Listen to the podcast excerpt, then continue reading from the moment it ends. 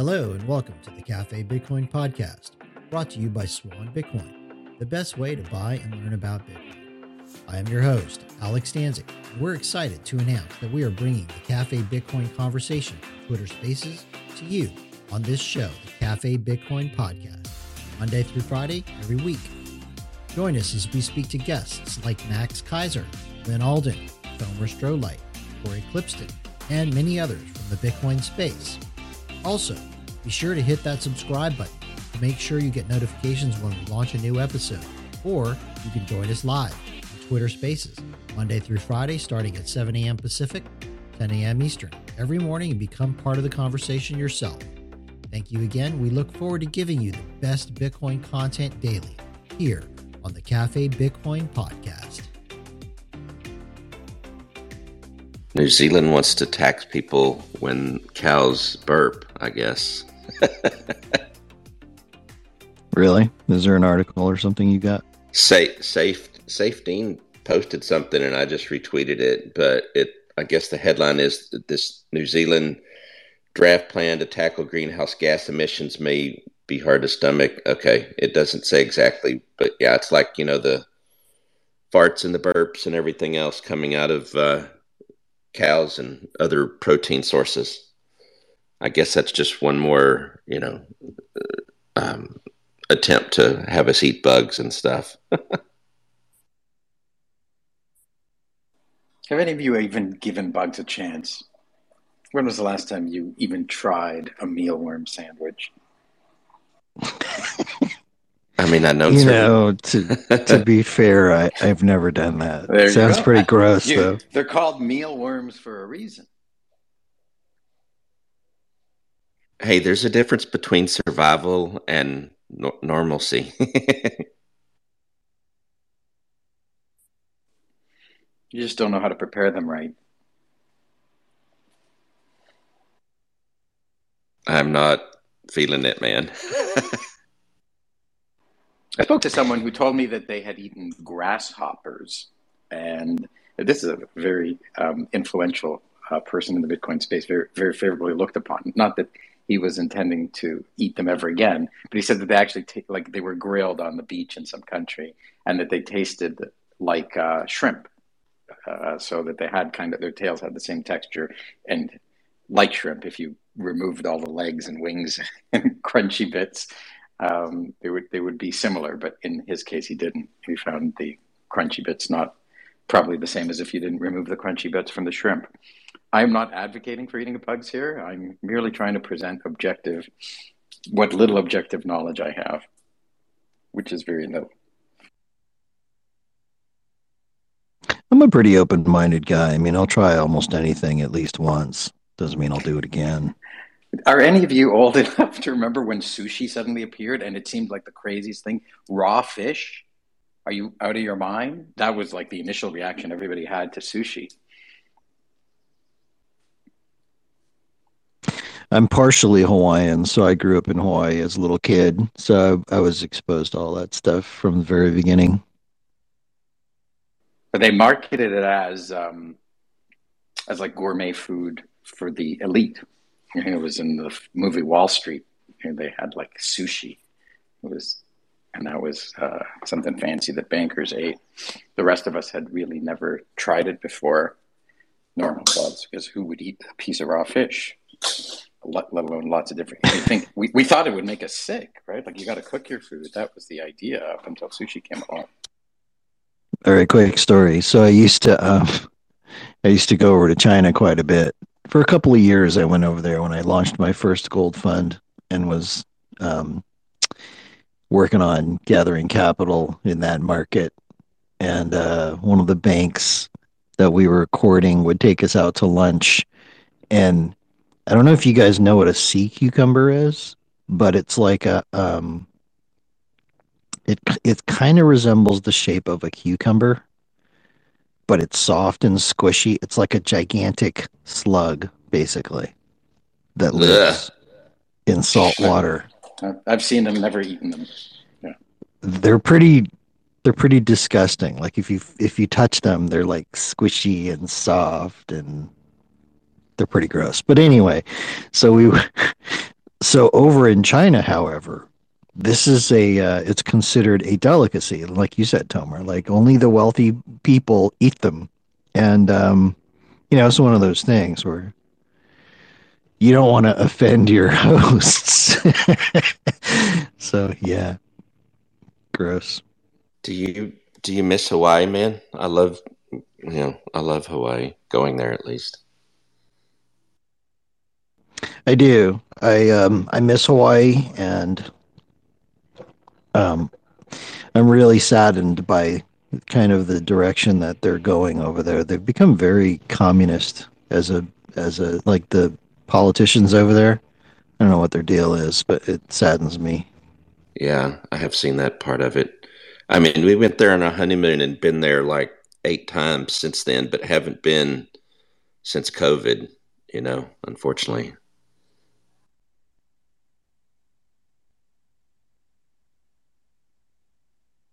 Morning, fellas. Morning. Morning, everybody. Morning, Ant. Morning, Ant. Morning, Dark Tetrad. You, you guys remember when they were, and they, the media, was trying to make fun of the Bitcoin community because we tell each other good morning? Big lols. I don't remember. Were they really doing that? Yep. They were like, you can't, you, you know, you can't say good morning. That's such a to dark tetrad thing to do to say good morning. exactly. Such psychopaths. I I looked it up. There is a light dark trad of some sort. So All right. Great on doing the research. Share if you have, unless we're ready to get it's 10 o'clock. I, I don't honestly remember, but I yeah, it's you know think of kind of I guess positive versions of of the three things on the dark triad, but humility or something like that was one of them. more uh more justification to take these ridiculous titles they try to give us and just weaponize it against them just like how uh vitalik tried to you know use bitcoin maximalism as a negative good joke It's an age old tactic in the military. Like whatever uh, anybody tries to give you crap about, you just fully embrace it.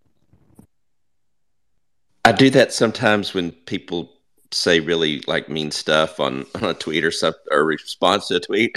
I'll just like it, you know, and like kill them with kindness. yep it's also uh for any of the parents or children that are listening uh it's also a good tactic to fend off like bullying in high school and middle school i had to deal with that personally so i i can i can attest it's a very effective strategy Yeah, they got nothing, right? I taught my I taught my sons that very early in life. It's like, look, if somebody starts making fun of you, like fully embrace it. In fact, take whatever they're doing and like X five it, and they've got nothing. They got nothing. Yeah, I was bullied a lot in high school, like pretty much all through school, and uh, because I was smaller, like they moved me up into a grade like ahead, so I was it was fine all the way up until like seventh or you know grade, and then I was like smaller than everybody else, and uh, then in high school was awful, and I cut a mohawk one day and like just stopped caring about it, and like you said, I didn't. I wouldn't say that I like embraced it, like I, but I just like didn't care anymore and went a completely different direction. I completely opted out of like trying to fit in with those guys anymore. And then I got all these friends. It was crazy. Everybody wanted to hang out with me. And like everybody was always trying to find out what what I was doing. It was crazy. At the like my last Yep. years, like everybody wanted to hang out. It was awesome. You see that, kids? All you need to do is cut a mohawk. Listen to your uncle Ant. and Alex, the beautiful the beautiful part of that, and the beautiful part of like us correlating it to Bitcoin is that is exactly what TradFi is doing right now. Like they're in the process of going, oh wait, the, the, these Bitcoiners like don't care, and like their value proposition is actually proving effective and real. Like maybe we should start hanging out with them more. That's pretty hilarious. Some really cool things going on today, guys. Um, I put a couple of things up in the nest. So Deloitte did a survey. 87% of U.S. merchants plan to accept Bitcoin and crypto within two years. Which means, Alex, which, which, which means that they are working on it today, right? Because they can't just you can't just willy nilly do this stuff in like a couple weeks or a couple months. Actually, you can now with Ibex Mercado. I've been talking to those guys. Like, we might do some kind of collaboration with them. It's early days yet, but uh, Ibex Mercado is pretty interesting, man. Apparently, you can sign up as a business without providing a whole ton of information to those guys. All you need is a wallet address, five ten minutes, and you can accept Bitcoin over Lightning.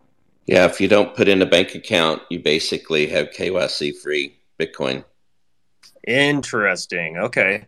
Well, that that makes my point pretty moot, but um, I guess I guess the only thing that would defend that claim would be like educating their staff, but even then that can be done in a couple weeks. But see, they thought about that too.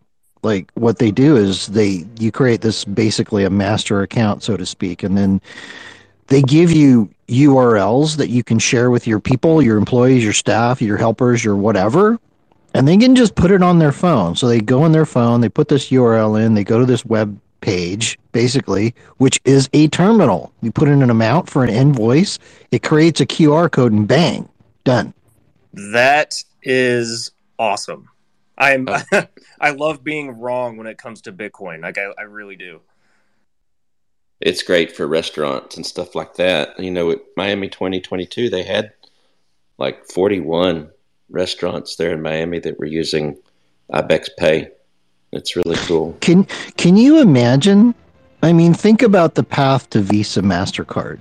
Like Tomer and I have joked about this in the past, right? Where it used to be these mechanical machines where you did the swipey thing and it would do this huge chunk noise and it would literally imprint on freaking carbon paper your receipt right and then it moved to electronic point of sale systems which still exist today i mean they've been getting more and more streamlined but i mean you don't even need those anymore can, all you need is a f- phone alex can you do that name or that name that name can you do that sound again that the card no. makes no, when I do sound Please? effects, it's it. Those are what. No, I'm sorry, man. You're gonna have to hang out long enough to hear it again in another discussion. Fine. It is so amazing. it's cool. Like this is happening at the same time, like in parallel as Jack's, you know, NCR partnership that he had announced. You know, and we said that was going to take some time to to get out there. But it's you know we hear people say slowly then suddenly this yeah, is I, like you're seeing it. Like this is what we're talking about. This thing is going to turn on so fast, people's heads are going to swim. And this whole fud about no one takes it, no merchants takes it, that's going to go away, of course. But then it's going to be replaced with, well, no one's spending it. Like no one's spending their Bitcoin.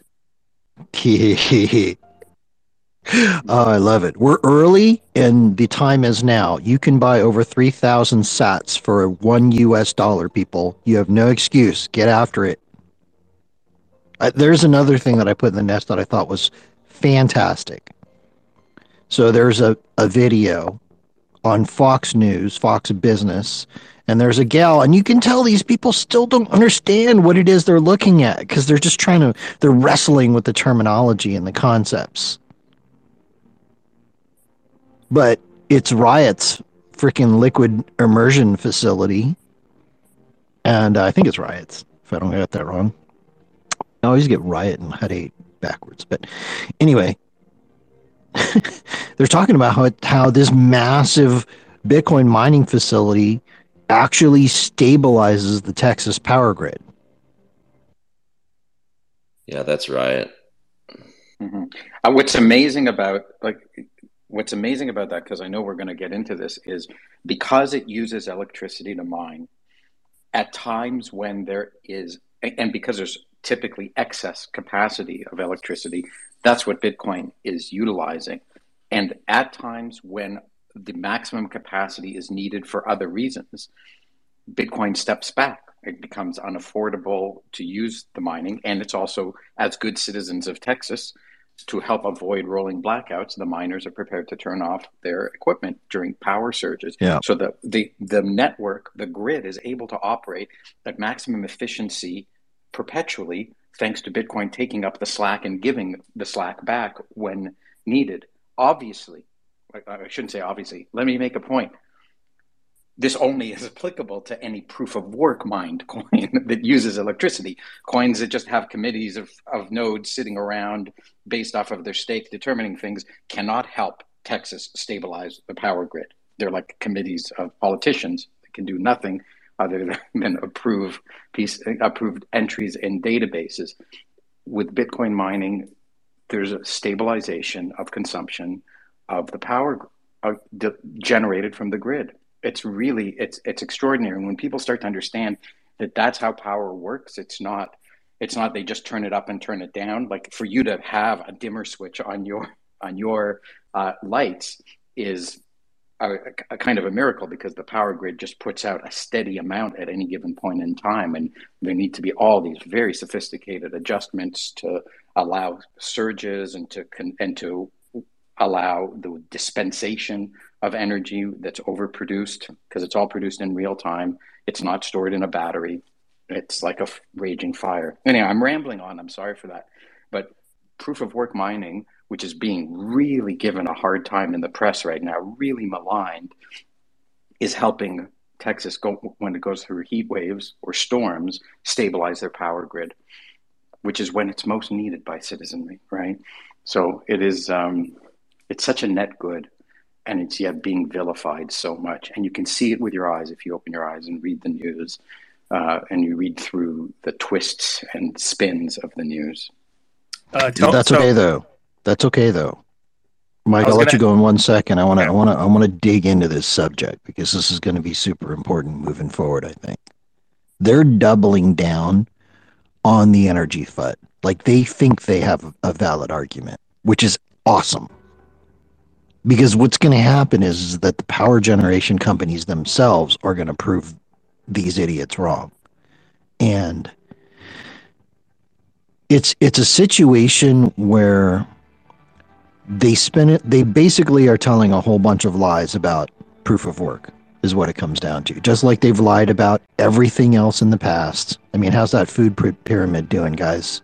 Like just everything you name it pick a subject, right? They've lied about all this stuff, right?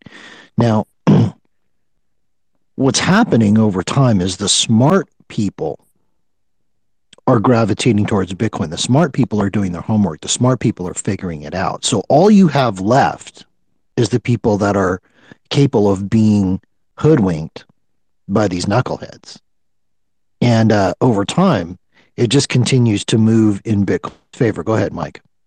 So I am like this is actually perfect because this morning um, I've been doing more research to for for my work, and I came across a report from the Department of the uh, Department of Energy to Congress from August of 2021, and if you guys haven't read it, I re- recommend googling it to find it because this document in section six it talks about technologies to reduce gas flaring and they talk about how there's like there's like the potential to besides other technologies of trying to repackage associated gas into some sort of commodity that can be used elsewhere.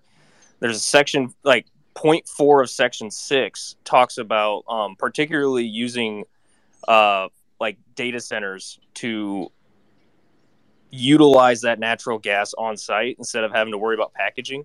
And they talk about there's potential ways to monetize that so you can connect the dots how, connect the dots however you feel, but in my opinion, it says that the Department of the, Ener- the Department of Energy of the United States is already basically orange pilled, and mainstream media and all these moron venture capitalist groups that are like funding the the anti proof of work narrative, like they're literally just smashing their skulls against a concrete wall that like the people that are actually knowledgeable on as far as energy goes, like you said, Alex, like they're like this is already said and done, in my opinion. Like they're literally just burning through money and effort and time for absolutely no reason.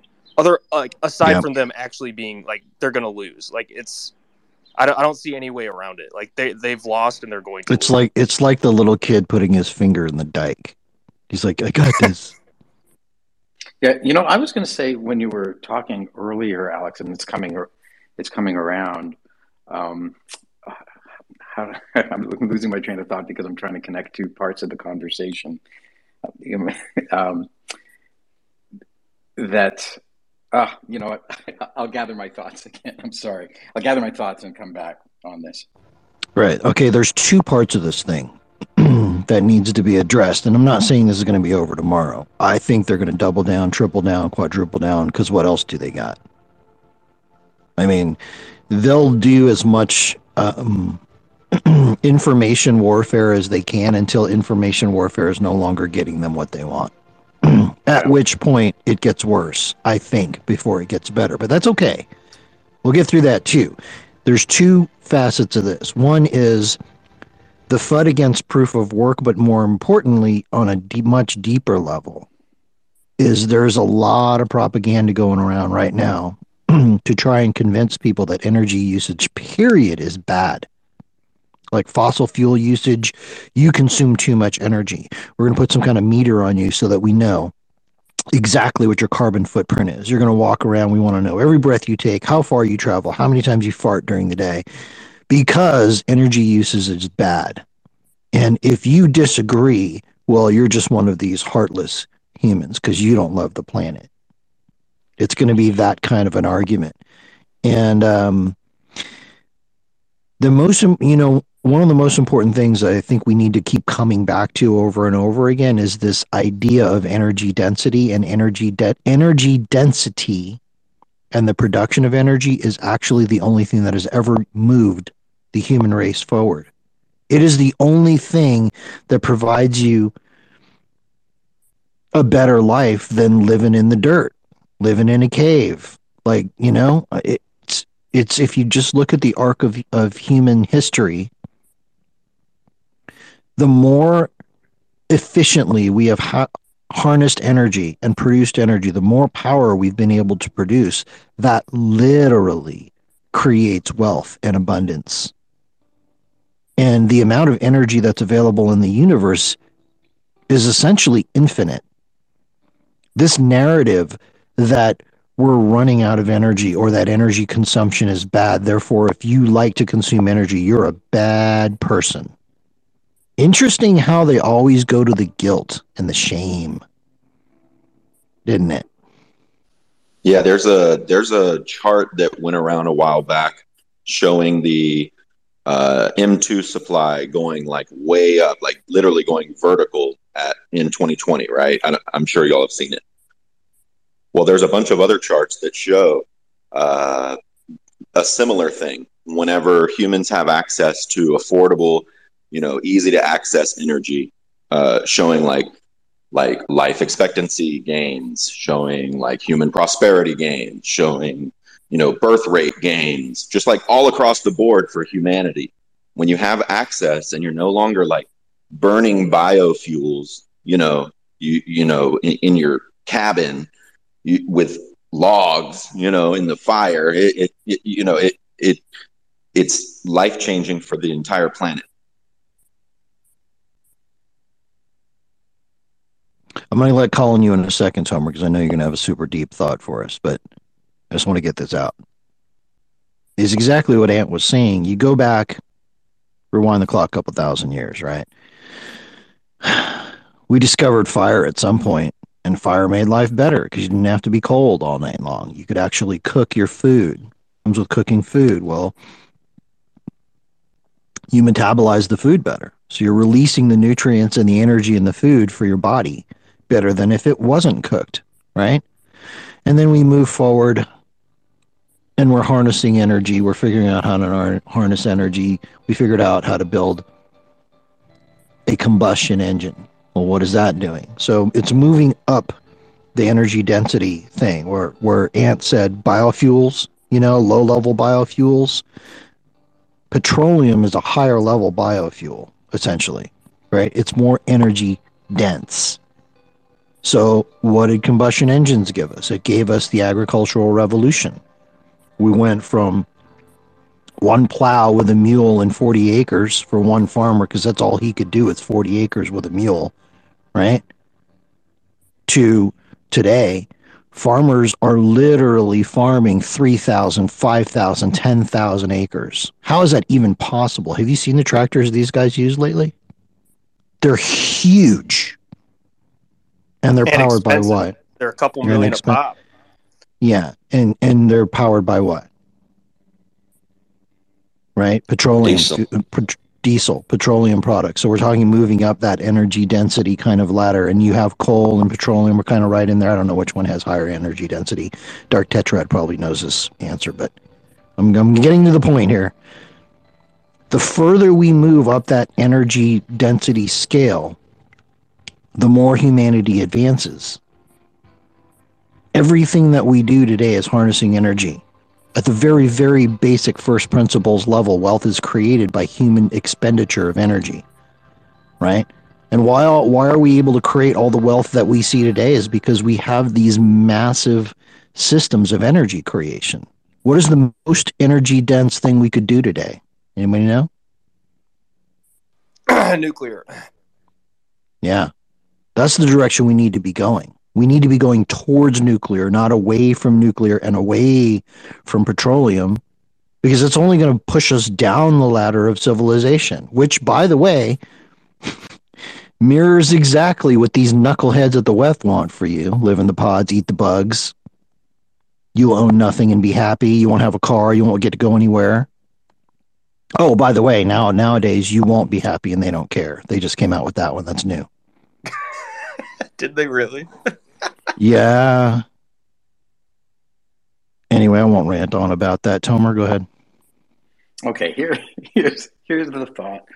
There's a, we're, we're talking about this battle at the layer one, right? Like the base layer where Bitcoin is proof of work, and Bitcoin has one proof of work. There's no question that in the proof of work space, Bitcoin is overwhelmingly dominant.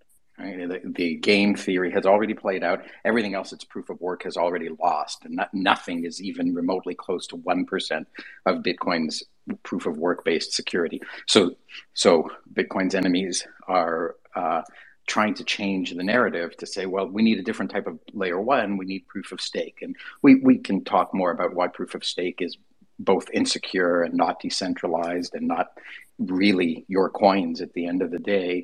But the other point that I want to make to what we were actually talking about before is Bitcoin and Bitcoiners are on a breakaway on layer two.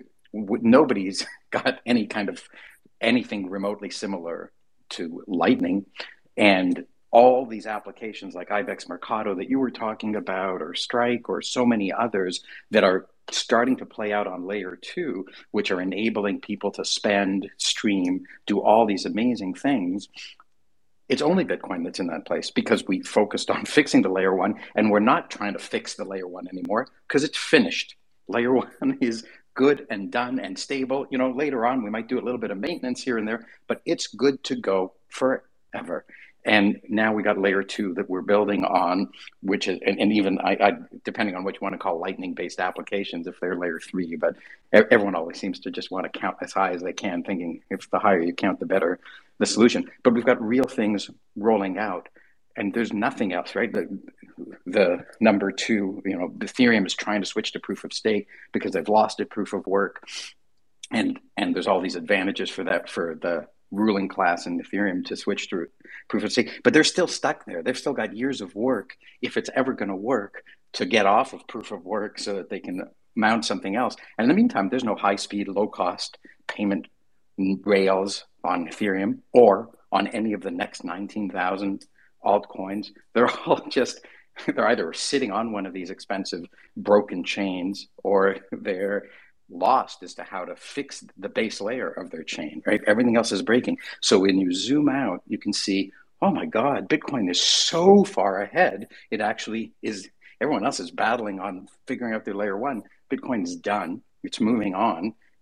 It's the layer one, we're still at record high hash rates. Um, and there's more and more chips coming out, so it's getting more and more secure and more and more dominant in that regard, just like TCP/IP did. And now that that's over, it's like everyone's building apps on Bitcoin, just like they all built apps on the internet as opposed to the Novell network or the AppleTalk network. So maybe I'm starting to ramble on a little bit here, but notice the difference. like these two things are not alike. Uh, one has already won and is moving on. The others are trying to change the rules of the game at the base layer uh, because they've lost.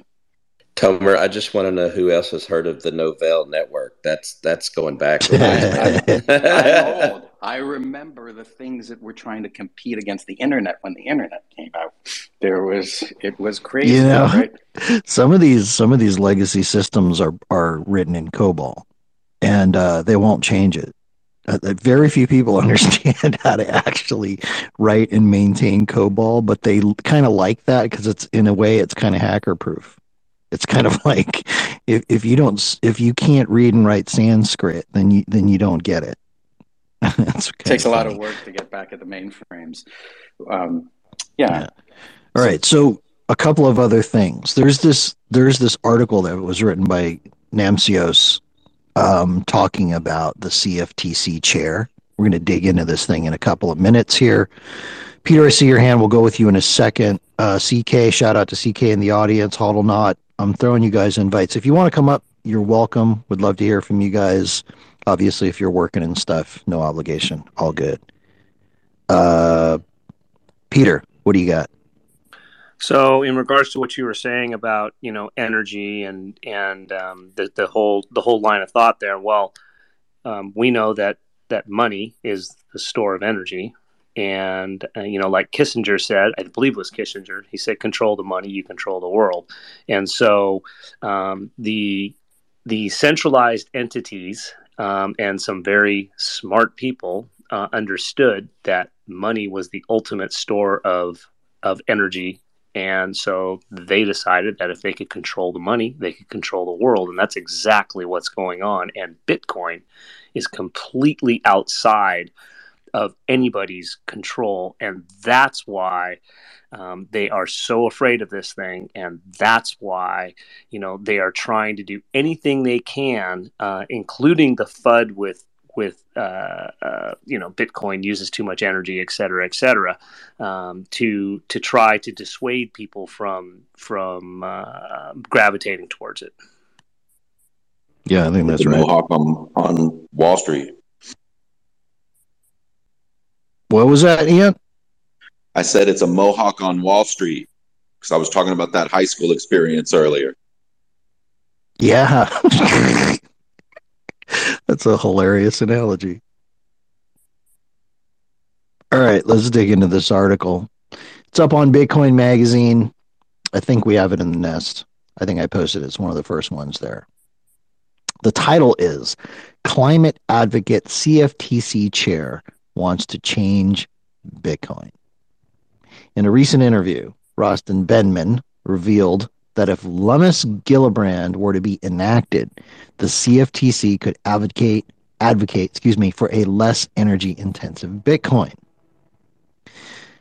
Um, so moving on, in it, the CFTC chair Rostin Behnam seemingly wants to leverage its probable future position as watchdog of Bitcoin to encourage a reduction of the peer-to-peer currency's energy use and incentivize consumers to find less energy intensive alternatives.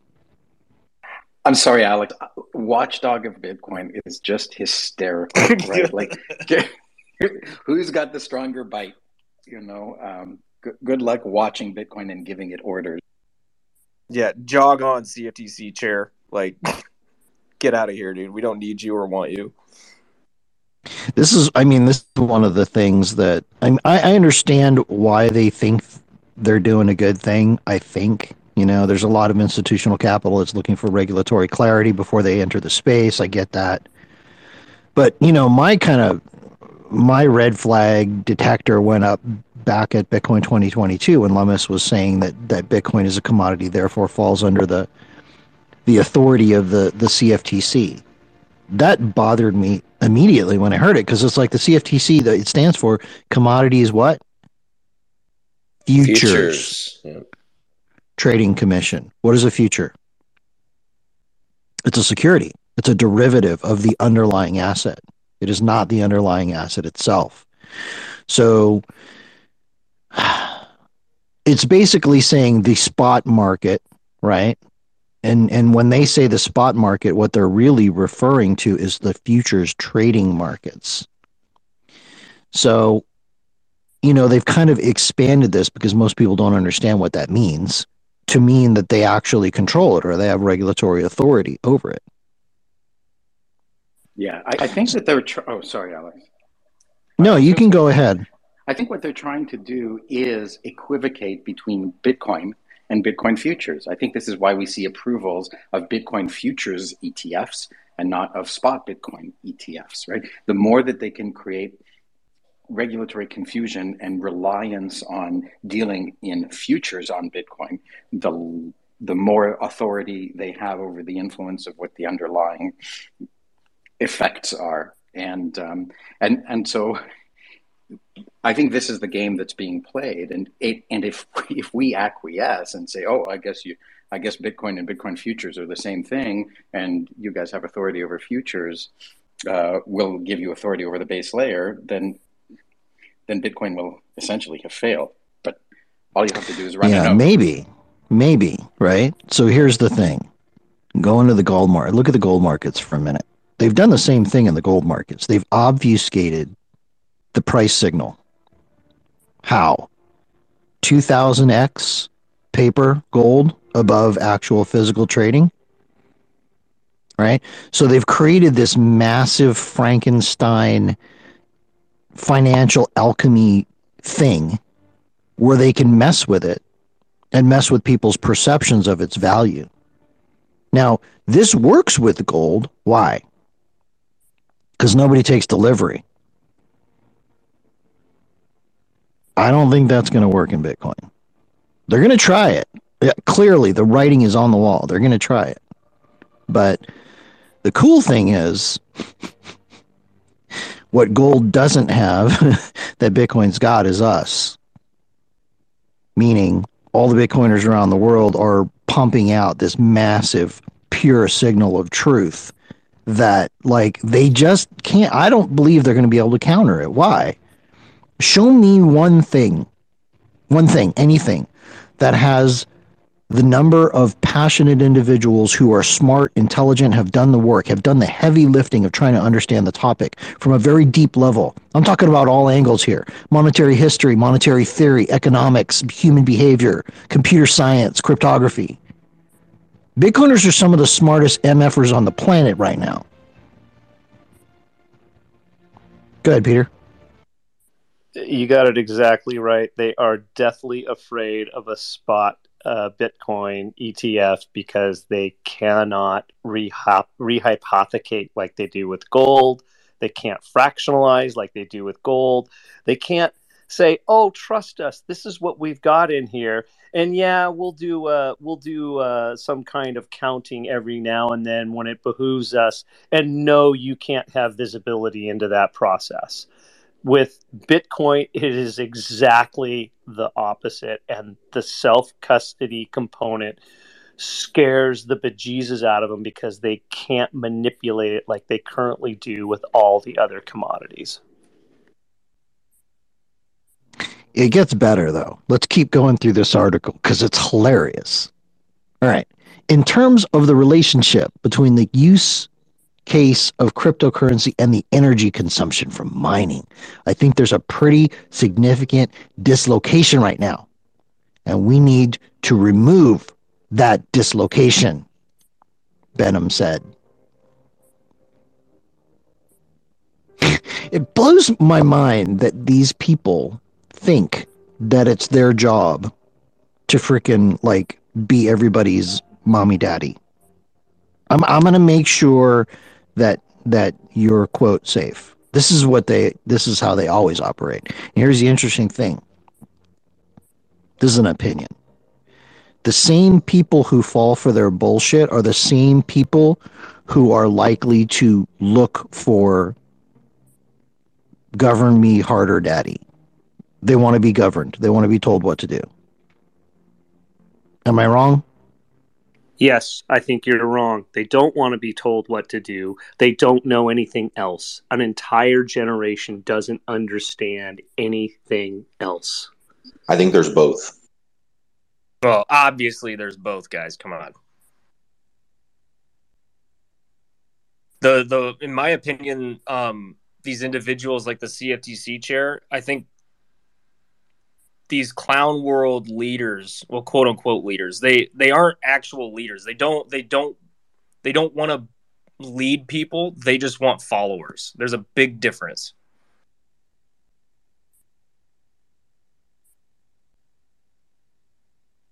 And it's it's because it, it's it, it comes down to the like the seeking of power versus trying to guide people towards a better future. There's a there's a well, massive... I, well, why should they be guiding anybody? Is my is my position.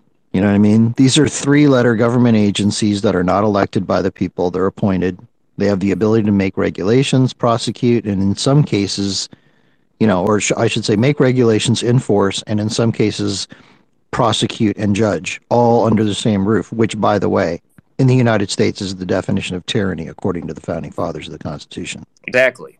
Because they're they're not they're not trying to guide a population to a better tomorrow. They're trying to just harness more power, gain more followers so they can harness more power and then they're just trying to defend their position. That's all that's happening. Okay, so then let's then let's lay blame at the feet where it lies. It li- the blame lies at the feet of our legislators and our legislatures because they write the laws and if you write a law that says that a three-letter agency um, can be the judge uh, the executioner and the prosecutor, then they are lawfully able to do that.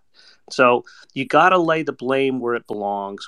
With a stroke of a pen, these things can be changed. And until yeah. we become active in that political process, or until that political process falls apart, um, these things are going to be lawful. And so, you know, the three letter agency people are just doing what they are authorized. Well, okay, sometimes they're pushing the envelope, but I mean that's just human nature, right? Human nature is well. Take, let take let let's dig in. Maybe maybe yes, maybe no, Peter.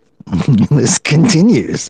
Behnam hinted at two avenues that the regulatory body could explore to make the case for a different Bitcoin. So it's going to explore ah. these.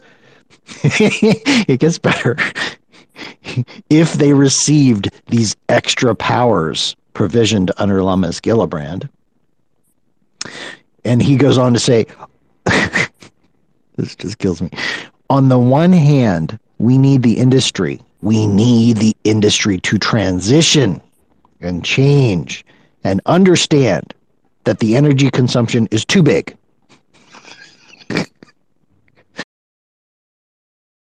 also need size, guys. Bigger we also size. need we also need consumers to understand and appreciate what's at stake. So, but Alex, clearly, how hmm. how what do you think this guy's done? Um, forty five minutes. Uh, this no is this is the whatsoever. hilarious part. This is the hilarious part. So we're gonna get into this guy's background and and maybe why he's saying the things he's saying, but on the face of it, it's completely freaking ridiculous. You know what's interesting? Like he's saying we need a new type of Bitcoin. Well, we've been through this many times before. When people hard fork Bitcoin, everyone gets an airdrop, everyone dumps the new kind of Bitcoin, and the old kind of Bitcoin wins out again.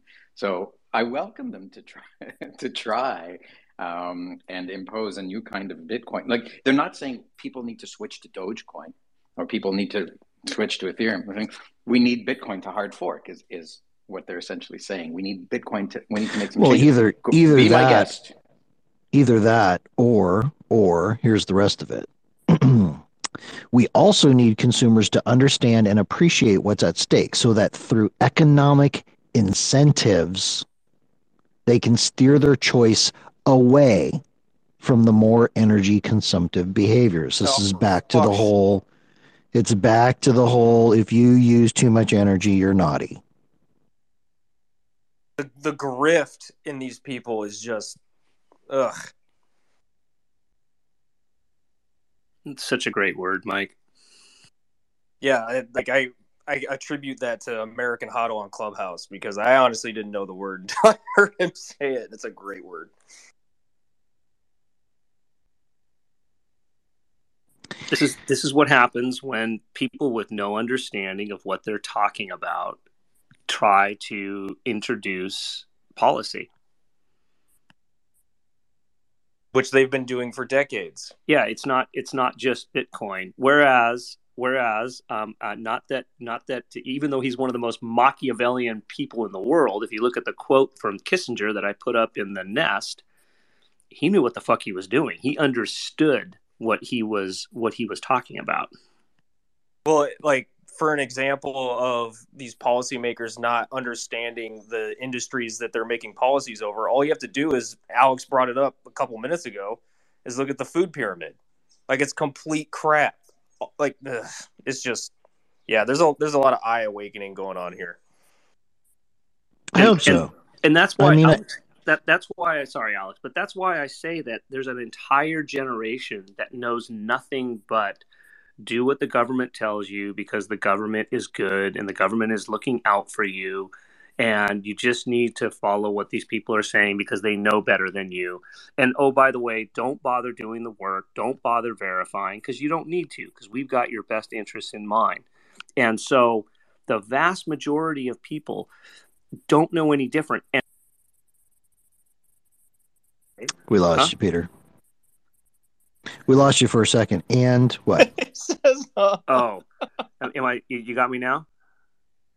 Oh, okay. yeah, you're back. So, uh, and just like myself, because I was one of those lost people who just trusted what was going on. When you find something like Bitcoin that pulls the wool back, and you you begin to understand, and you look around, and you go, "Holy shit!" That is the difference maker, and that is when people wake up, and people are starting to wake up, and they're starting to realize, and when they discover this this this thing for themselves um, it is it, it already is. It's already won. It's already a landslide. Um, it's just uh, building and building and building and there's nothing anybody can do about it. I want to welcome up John Chanot to the stage. John works with Swan Bitcoin. He does some uh, he does some of the super heavy lifting stuff that happens behind the scenes in order to make things like the Swan private event work and other things that we're we're doing at Swan. Good morning, John. Morning, you guys. Uh, just on my way to the beach and uh, really enjoying hearing hearing the mockery of of these ridiculous people talking about Bitcoin. It's uh, it's quite the spectacle. the block size war book needs to be like mandated reading for besides any pleb trying to understand what's going on if you're new to bitcoin like every single politician that thinks they're going to weigh in on this discussion needs to read this fucking book first Do you think? Do you think any politicians have read any actual books on Absolutely. any actual wars? Like their knowledge of history is pretty poor. I'm, I, I'm not suggesting that they they wouldn't, but we keep repeating the same mistakes over and over and over. Like who, someone should have read some books on history before America's strategy against Putin's invasion of the Ukraine was rolled out because it really backfired. Yeah, that's kind of the issue, right? Like everyone in the in these institutions, i i even in the three-letter agencies, in the bureaucracies, and in the um, legislative branches or all the elected officials as well, like the only thing that they're focused on is making sure that they're aligned with the current um, mainstream narrative or the whatever narrative that they need to embrace and and um, voice in order to remain in their jobs and and remain in their uh, positions, right? Like, there's no yes, and, and, and more. research. There's no, I don't see any incentive for them to actually challenge their beliefs or, or change or actually like improve upon what um, the status quo. Yeah, like it, it's even worse because their government pay their government jobs that they're trying to keep. They're not trying to keep for the government salary, which is very minimalistic. It swings favor. It like you know gets some keynote speeches. They somehow seem to have really brilliant investment uh, strategies uh, that work for them. They all end up incredibly wealthy after these stints of these uh, not terribly high paying jobs. So there's something worse going Right. on here with where the incentives are actually at. And, Nancy Pelosi. and- yeah. So like I, I think what I think what I'm suggesting is you know be, it, it's not just any narrative they would support. They wouldn't support a fact based narrative that doesn't enrich them through the mechanisms of pull. They they embrace these corrupt um, narratives which they are able to ultimately benefit from. So I think that's the big part of the problem that we've got, which is you expect some career in politics to actually be a, a pole vault or catapult towards some great riches. And the facts do seem to bear this out. Um, you know, all the big politicians end up wildly rich um, from entering politics. So, um, and it's not through it's not through their their salaries as politicians. So we so I think this is where the incentives get really. It's not just the incentive to get reelected; it's the incentive to manage the system towards For their sure. own interests. for sure. It's it's a very it's a very corrupt, very corrupt system. Look at you know one of the ones that really stands out to me. I mean, you take any member of Congress, for example. Look at their net worth when they entered, and look at it now. Where are they? Look at Jacinda Ardern from New Zealand. That's a head scratcher. How did what are that the facts happen? there? How rich did she get? I'm gonna I'm gonna ballpark it because I don't remember the exact numbers, but she went from sub millions to I think in the I want to say in the 200 million range. I could be completely off. I know it's some ridiculous number of uh, amount of wealth that she's accumulated in her short term uh, as the PM of New Zealand. Somebody please correct me if I got the numbers wrong. It's just crazy. She also just visited the BlackRock headquarters. What last Sunday? Yeah, and some of this wealth Yeah, is I saw it. accrued. Some, some of the sorry, John. Some of this wealth and a lot of this wealth is actually accrued after the fact when they leave their political position and move into the the private sector as an influencer and an and an under and someone who understands how Hmm, the political that's system works. that's the regulators. That's the regulators, right? So when you've got captured regulators that are former Fed chairs or whatever, and then they go and they it's like the revolving door uh, with the banking um, industry, et cetera. I'm I'm talking about straight politicians who go while in office, You while don't- and still in office. Go yeah, but Alex, after they leave office, you don't think that somebody that wasn't on the the banking committee in the Senate for the United States doesn't doesn't immediately get a multi million dollar position with Goldman Sachs? yeah, sure. A bit Um, like but that. I'm just saying that that when they're doing it while they're in office, it's kind of a, to me, it's like, yeah, it's corruption, but it's also a slap in the face corruption because they're just doing it right out in the front of everybody. Like, what are you going to do? What are you going to do about it? And here's an interesting little comment. This is coming in from the audience, Hodl Coin. I'm going to read it. Hope you don't mind, Hodl, but you sent it to me. So, yeah.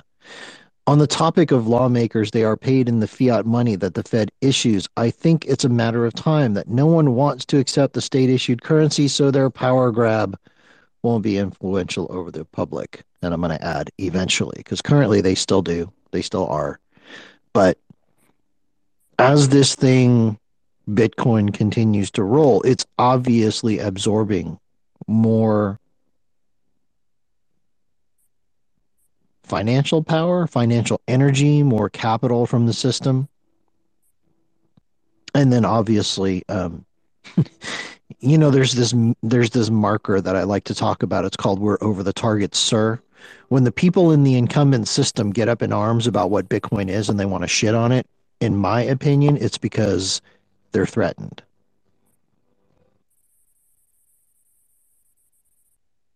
and when they feel threatened, it's a pretty natural human response to uh, overreact and not think as well.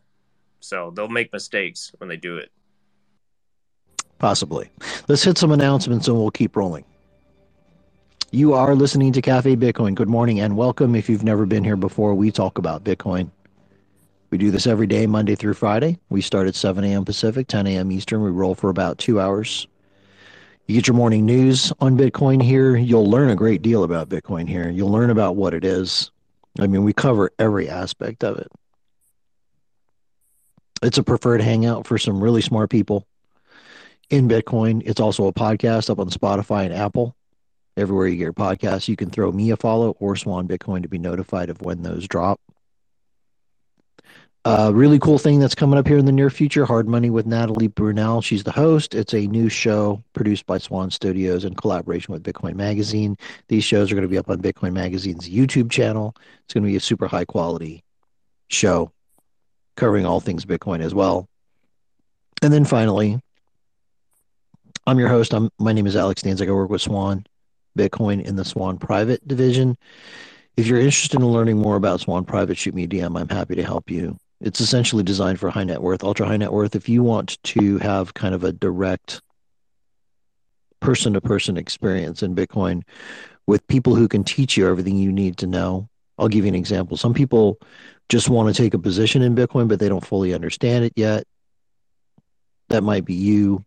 You know, if you want to buy some and then learn about it as you go, we can we can basically give you access to a deep bench of experts. So anything you want to talk about from allocation strategies to entry strategies to inheritance planning to custody, self custody, multi sig, all that kind of stuff. We're here for you. All right, enough of that. Shane. Alex, I, I just want to know if Anthony Hopkins got in touch with you. I think that's hilarious. And no, he did not. You're talking about Anthony Hopkins.eth, right? That's yeah, yeah. That's an inside joke. I he he posted that he was buying his first NFT, and I commented and told him he needed to, you know, get with Alex and get a Swan private account. So maybe he'll do it. Yeah, it's funny because they they he tagged all these people in there, and some of the people on there. I mean, it, there's some interesting history there if you go do some research online. If you look at those people tagged, it's pretty interesting. Hey, I'm open, man. I'll help him if he wants help. If he gives me access to his mind. We're gonna have a rug pull, Alex. You're, you're the host is having connection issues. We're gonna have a rug pull here. Alex is the host. I think he's got one. He, I think he Swan needs to be Bitcoin is the notified. Yeah, he needs to be notified so that he can fix his phone. As far as the last topic, like with uh, you know the the CFTC and this bill and just all this stuff, it's just another reminder to me that we can't trust these politicians. You know, and I do it too. I get all wrapped up in the adoption curve, and I'm like excited about you know someone big who promotes Bitcoin and all of this. And there's some characters, some well-known characters around here who promote like working with these politicians and supporting a Bitcoin only, you know, president or politician or senator or whatever. And it's like, I get it. And like I said, I get wrapped up in it too. But we can't trust these people. It's like, you know, everybody's so excited about this bill yesterday. Yay, she's so awesome. But then it's like the next day, the other, the other, or the same day, really, the other shoe drops. And it's, this stuff happens again and again and again. We have to remember what Bitcoin really is. Yeah, they turn on a dime, right? Just like Eric Adams in New York did. Well, they don't know what they're talking about in most cases. No disrespect to Lummis, but or anybody else who, you know, Cruz or whoever else is down the, the rabbit hole, so to speak. But someone said it earlier, largely they're not incentivized to really do the research like most plebs are, and they won't ever be. Well, they won't ever, be unless they're holding a, a substantial portion of their portfolio in Bitcoin. That could change. We've all changed. Yeah, yeah I mean that's going to change, you know, people's perspectives for sure. I mean, if you're one of those people who bought a stack and then you go through, you know, a, a, a huge boom event and you know to where you, you've actually left it behind to where you literally don't have to worry about the ups and downs anymore. And now you're like okay bitcoin's for real. Yeah those people might be incentivized to read more. Or the people who are you know trying to get their voter base. I know these people are trying to align themselves for more votes in a lot of cases. I mean, there there are incentives, so yeah, point taken. But mostly, they're not going to go for like the real use cases of Bitcoin. The the incentive I, I is have freedom.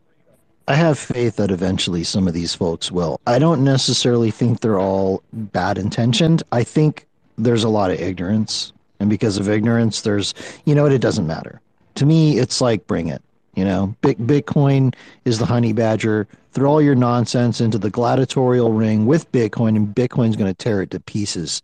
Let's go. Bring it. I want to say good morning to Brekkie. How you Morning, brother? folks. How's everybody doing? Um, quick, quick thought on on politicians and Bitcoin, and this is something I think I realized with um, when Elon was was I don't know first going down the rabbit hole, if you want to be uh, generous enough to say that. But with a lot of these public figures, I think we often forget that they're very public in their journey down the rabbit hole and we forget that they're actually you know that they haven't they're just they're just falling down the rabbit hole whereas many plebs like spend that silent period of six months to a year just researching and researching and consuming. And you know i think a, a lot of the times we we see people being public about their bitcoin journey and assume that they're at the end when really they're just starting and just at the beginning. And it doesn't for it doesn't excuse them from making policy decisions based off a lack of knowledge by any means. But uh, you know we we got to be more patient i think and definitely call people out if, if they are making policy decisions based off faulty knowledge. But you know I, that's why i'm i'm optimistic but i i try to be real about it. So I agree with that. That's a really good way to say it. So Brekkie's OG, OG. He's been around a long time, right? not that og yeah, sure. Okay, well, uh, compared to me, you're freaking OG. You're like freaking one of these original fucking run DMC motherfuckers. But um, we gotta have grace. Um, by the way, thank you guys for letting me know that the that the space was about to get rugged. I gotta actually like, I've got the the swan handle in a drawer, and I gotta like kill it and restart it to re- reconnect to the space to make sure we don't get rugged. So thanks for letting me know. Does, Do you what notice ha- how there's what a happened to Alex? Does anybody hear between- Alex? Oh. can anybody hear alex where did he go what yeah, happened to? Brekkie, we, we can hear him, man. There might No, be I'm- something. i'm Does, kidding I'm does anybody notice the direct correlation between OG and humble? Sometimes if everything goes according to plan hopefully but but you do see you know the Voorheeses and the Vers so I, there there are outliers and that and the Hearts of the world. Who what is that guy's name? I came Oh, across not- his Richard not Heart? his name in yeah. here. I came across his feed the other day. I've heard his name before. I'm like, who is this guy? I don't know. Whatever. Uh, And then I and I just started seeing these ridiculous pictures of Gucci tracksuits. I'm like, oh, good god.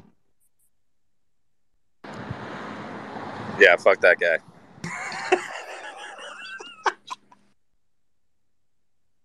No, I'm serious. can't- I'm OG. OG Bitcoiners, for the most part, tend to be just really humble, down to earth people who are just really thinking about deep things that are that that benefit many, many, many, many people. And I think this is a this is a complete opposite to what our politicians and what we've been talking about. You know, they they they talk the talk, but they don't walk the walk. And I think that's the difference between Bitcoiners, true Bitcoiners, and um, you know our proof of stake shitcoin uh, centralized entities. I think one of the reasons for that is um, kind of in the existing system, you have a power or a power dynamic that's like the need for control over others. That's kind of what incentivizes you to be influential in the existing system. But whereas, like in Bitcoin, you, if you were adopted, if you adopted early and you, got into the system, you got into the community, you, bought some and you just have skin in the game and you see yourself as more of a steward of the network. So it's like stewardship and service to the community into actually the thing that you have uh, skin in the game on instead of, um, you know, grifting for influence or anything like that. Right. ask not what bitcoin can do for you but what you can do for bitcoin Yeah, we need a sound effect after that. Applause would have been appropriate, but I'll allow it.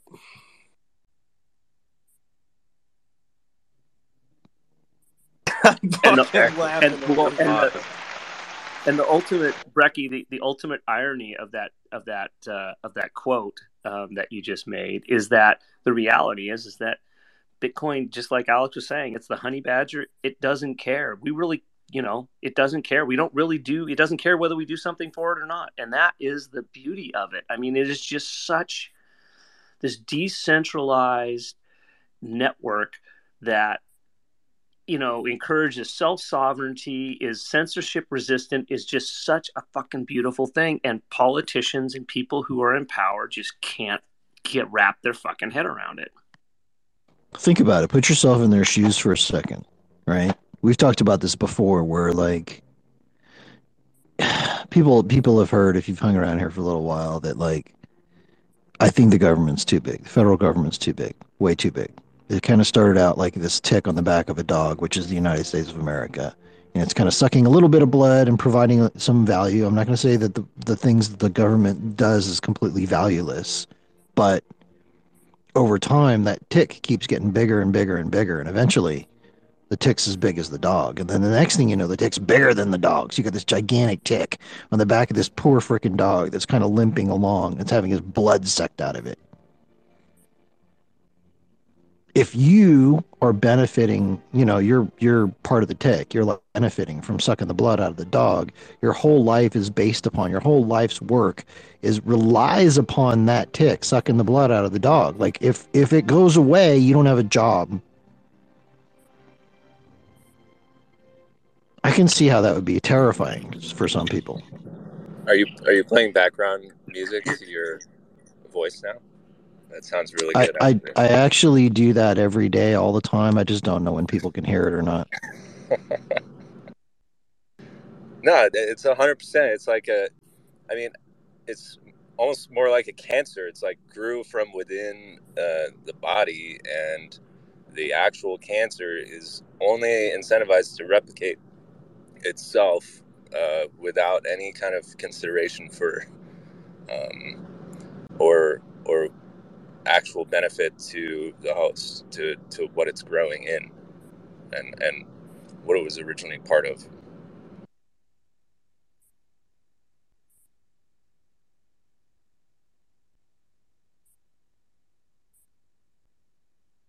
I I like like people viewing the.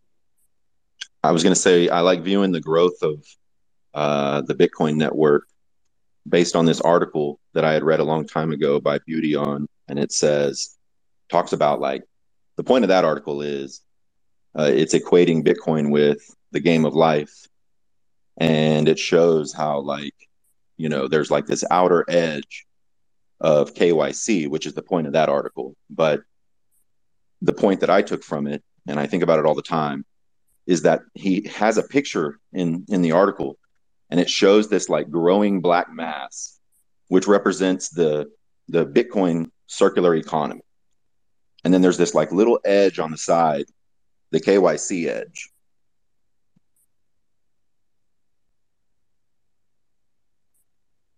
And it's constantly growing. That black part in the middle is constantly grow- growing. To John's point, just made me think of that. I don't know if you people get tired of hearing me rant on about the tick and the dog and the government and all this other kind of stuff, but if you do, I'm not sorry. all, all I can think of when you do that, Alex, is um, the Dark Crystal movie with the um, the big, huge ant things that, or whatever the the tick looking things that that uh, ran around to control things. That's all I can think about whenever you do that. Skeksis. That's a uh, that's a that's a good analogy. Uh, speaking of film, by the way, I think we've got uh, the Bitcoin executor in the audience. If we could bring them up, I know they were. We're that's why I'm here. We're here to talk about Bitcoin and, and film this morning. So I'd love to get them up here. Start that convo. Bitcoin executor, could you request to come up, please? And I'll bring you up.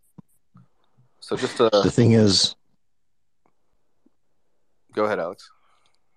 I was going to say the thing is, is that the room has got almost 400 people in it. It's impossible to see everybody. So if you don't mind, if you do a request, and we will see you and we'll grab you. Go ahead, Brekkie. Yeah, I was just going to kind of um, do a little intro here. So I'm I'm I work at Swan as well, and I'm I'm heading up Swan Studios, and part of what we are aiming to do is to bring a higher level of production value to the world of Bitcoin and content and media and film. And you know, Bitcoin is um, this incredible thing that's that's just changing our world for the better. And part of the you know, I, I think Bitcoin is going to win no matter what, but we can win hearts and minds faster if we take advantage of some of the tried and true you know methods of telling stories that have you know shaped our world as it is already. Um, I come from a, a, filmmaker background and and I've studied propaganda, and for me, storytelling is something that is, should be integral to to all of this. You know, um, and so the Bitcoin Executor is a film that is coming out. It's in production. Um, it's got a great team behind them. Um, we've been working with them for a while. Um, so I'm really excited for them to come up. Bitcoin Executor, send a request. Got, I want to hear about more about the film. But anyway, um, uh, they, they, got a great team with uh, Christopher Arcella and Daniel Ross. Um, you might know Daniel from the Rise and Rise of Bitcoin. He's also an OG and I think if, if you've seen any films about Bitcoin, this is one of them. I think it's still on Netflix. Um, it's really fantastic and kind of gives a, a, glimpse, a great glimpse into the early days. Um, and this film that they're working on now is a narrative film, which I'm incredibly excited about because you know you see a lot of documentaries, and I think documentaries serve a great purpose, but you know there's a not everybody wants to watch a doc- documentary. Um, you know it's sometimes it's hard to get someone to sit down and oh i don't want to watch a documentary. But a narrative film a film that has heart and tells a story um, through through a narrative is something entirely different. You know that's what most people sit down and watch when they when they turn on netflix um, so that that promoting more more narrative filmmaking is something that i'm deeply passionate about and uh, they're i think one of the first narrative Bitcoin films that, that'll be coming out. So I'm very excited about that. Chris, Daniel, get up here. okay, so we're to do a, a bit of troubleshooting. Bitcoin Executor, if you're listening to this, you have to be on Twitter on your phone. If you're trying to do this on a computer, it's not going to work. We've had sometimes we've had guests come on or try to come on and they are looking for this request button and they can't see it. It's because if you're on a computer, it's not going to be there. And also, you can't be looking at Twitter through a browser on your phone, it's actually got to be the Twitter app. While we're waiting for them to figure it out, Brekkie, as Brekkie mentioned, he's heading up Swan Studios. Another thing that that is coming soon is going to be Hard Money. And uh, Brekkie, you're, if I understand correctly, you're producing the show. You want to tell uh, us a little bit about Hard Money? Yeah, I'd love to. Um, so uh, I'm sure many of you know Natalie Brunell. She's going to be hosting this show. Um, it's going to be a weekly. Um, you could call it a news show. It'll feature the top headlines of the week. Um, it'll also feature a, a, uh, short macro update from Andy Edstrom, who's the author of Why Buy Bitcoin and a, and a licensed financial advisor. Um, the show's also it's basically going to be broken up into um, into blocks. You know, one of the blocks is uh, no pun pun intended, but uh, one of the blocks is the headline block. Another block will be an interview block. So each week we will have a a guest from the world of Bitcoin or the world of finance or government, um, basically all the worlds that intersect with Bitcoin. Um, and then we'll also have a package block, and and you can think of a package almost as if like a sort of like a short mini documentary. So we will uh, take you to different places around the world and try to show um, the stories of, of of how Bitcoin is changing lives around the world. So I'm I'm really excited about that.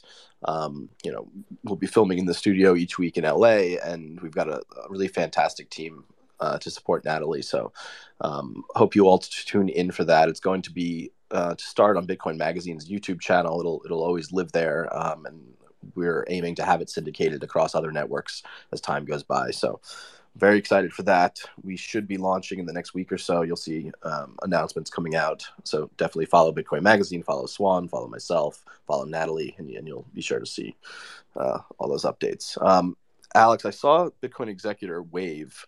Um, so maybe you could find them. They've got an orange. Uh, Yeah, unfortunately, I can only see the first hundred ish people in the room. And if they're below that number of people, it's not possible to see them. They literally have to request. Oh, they're there. woohoo! They just requested. Here we go. Now we're cooking with uh, butter, or whatever the saying is. Butter works. I think it used. Yeah. Yo. Good morning, Bitcoin executor. Hey, there you are. Hello. We got our technical difficulties sorted. I think the request is being sent to the main host, but we got it worked out. Well, all the hosts can see it. I can see it. Chris can see it. So right. Well, good stuff. Glad to have you up here. Uh, and uh, good morning. good morning. Could we also get um all tangent up here? That's Daniel and Ross, who I'm working on the film with, and I'm Christopher. You bet. Have them have them do a little request, and uh, and we'll pull them up for sure. Okay, I believe that he has. Don't see that just yet. Okay, well he'll keep trying. Um, but thank you, Brekkie, for the intro. Um, yes, we're working on a film, and we've been working on it for a while, and uh, we're well underway. This is happening.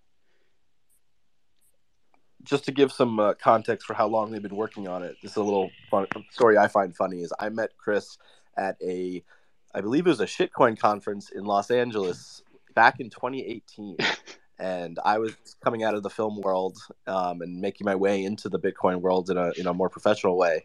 And this guy comes up to me and sees that I'm a filmmaker and is, telling me about his film. And this is in the depths, the dark, dark depths of the bear market. And I remember thinking to myself, wow, this is so interesting. This guy is working on a film, but oh my God, he is. This is the wrong time to make a film. No one's going to invest in a film in the bear market. Good luck to this guy. And, you know, a few, I think a year later, uh, Chris reaches out and says, Hey, we're still doing this. And I say, Oh my God, this is amazing. He, he, he survived.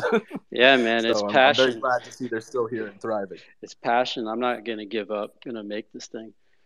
But it was uh, Yep. the bear market was actually one of the best times to get involved in retrospect, because uh, true Bitcoiners were out there still um, getting things done, making things happen, and it kind of weeded out a lot of the people who were just riding a trend.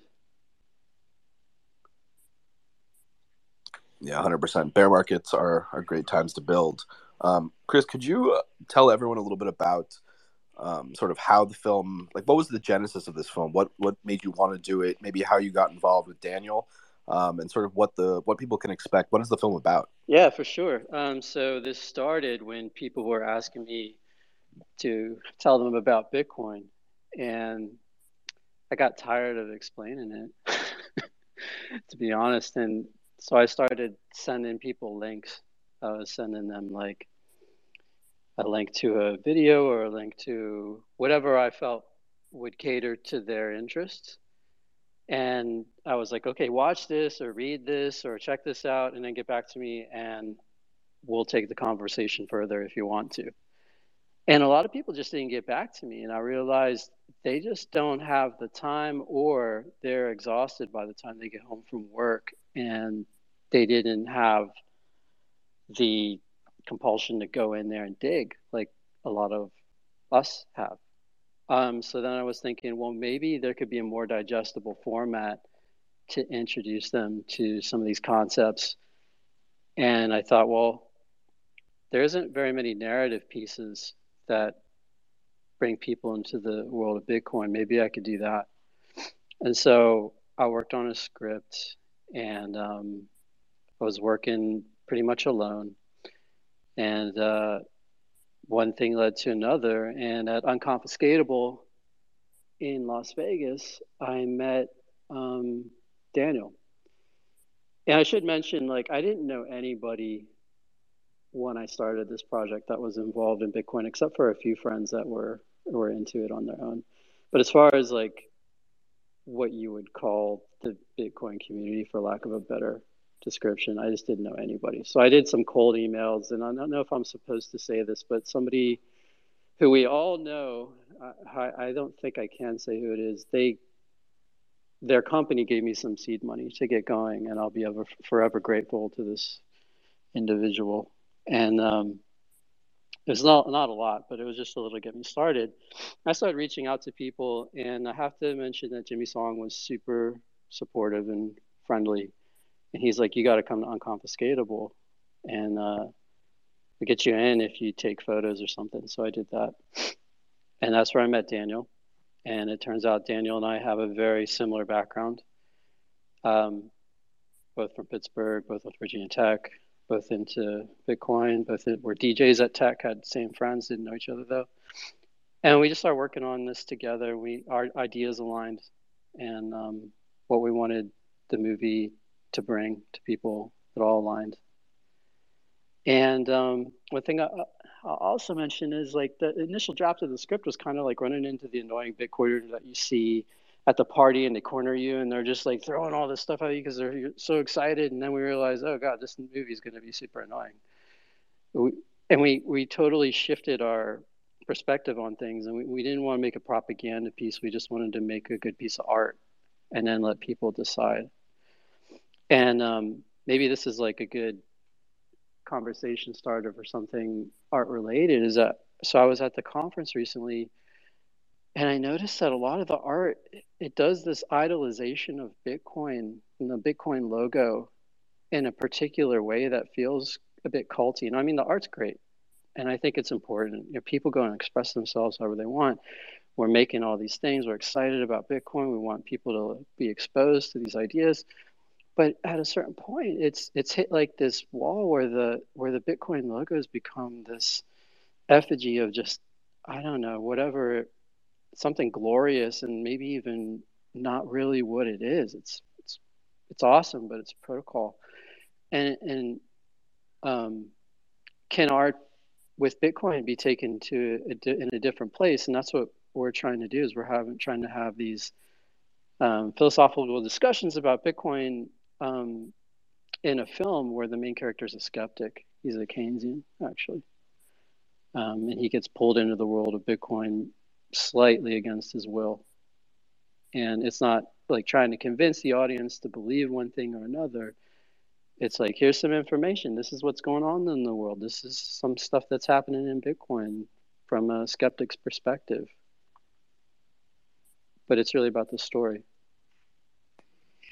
Chris, I think that's a great point, and and I'm, you know, I, I do Bitcoin art as well, and I'm definitely guilty of of I, I, love the Bitcoin symbol, and that's because I'm I think I'm so deep into it and it means so much to me, and that's I think one type of Bitcoin art but you know to me bitcoin art that sort of rises beyond the bitcoin symbol and gets people to ask questions and and get interested in bitcoin. You know someone who's not a bitcoiner who sees you know a version of the bitcoin symbol you know incorporated into artwork might be like ah, okay. Like i actually i showed i was talking to my doctor about my my hands because they they get sore from carving and he's like oh show me your, your sculpture. And i showed him my marble uh, bitcoin eye and he laughed. And i was just like he's like, "Oh, that's so funny." I'm just like, "Oh, funny was not what I was going for."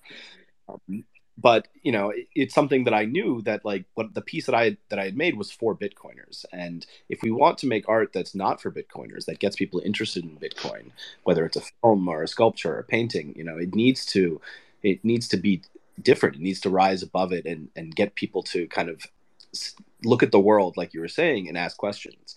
Um, so I think that's a, a really fantastic point. I'm really glad that the protagonist of your film is a Keynesian. I think that's you know a great way to to get people interested to present the opposite side. So yeah, kudos. there's that. a certain thing about um, when you when you're seeing something for the first time, and I think a lot of Bitcoiners can actually empathize with this is that you know when you're being manipulated and you know it feels a little strange when someone's trying to convince you of something and they're like hey this is great. You're gonna this is gonna be good for you. And even like when that happens to actually be true you may be just shocked because the chances are that's not going to be true. Like everything that we run into someone's trying to sell you something someone's trying to like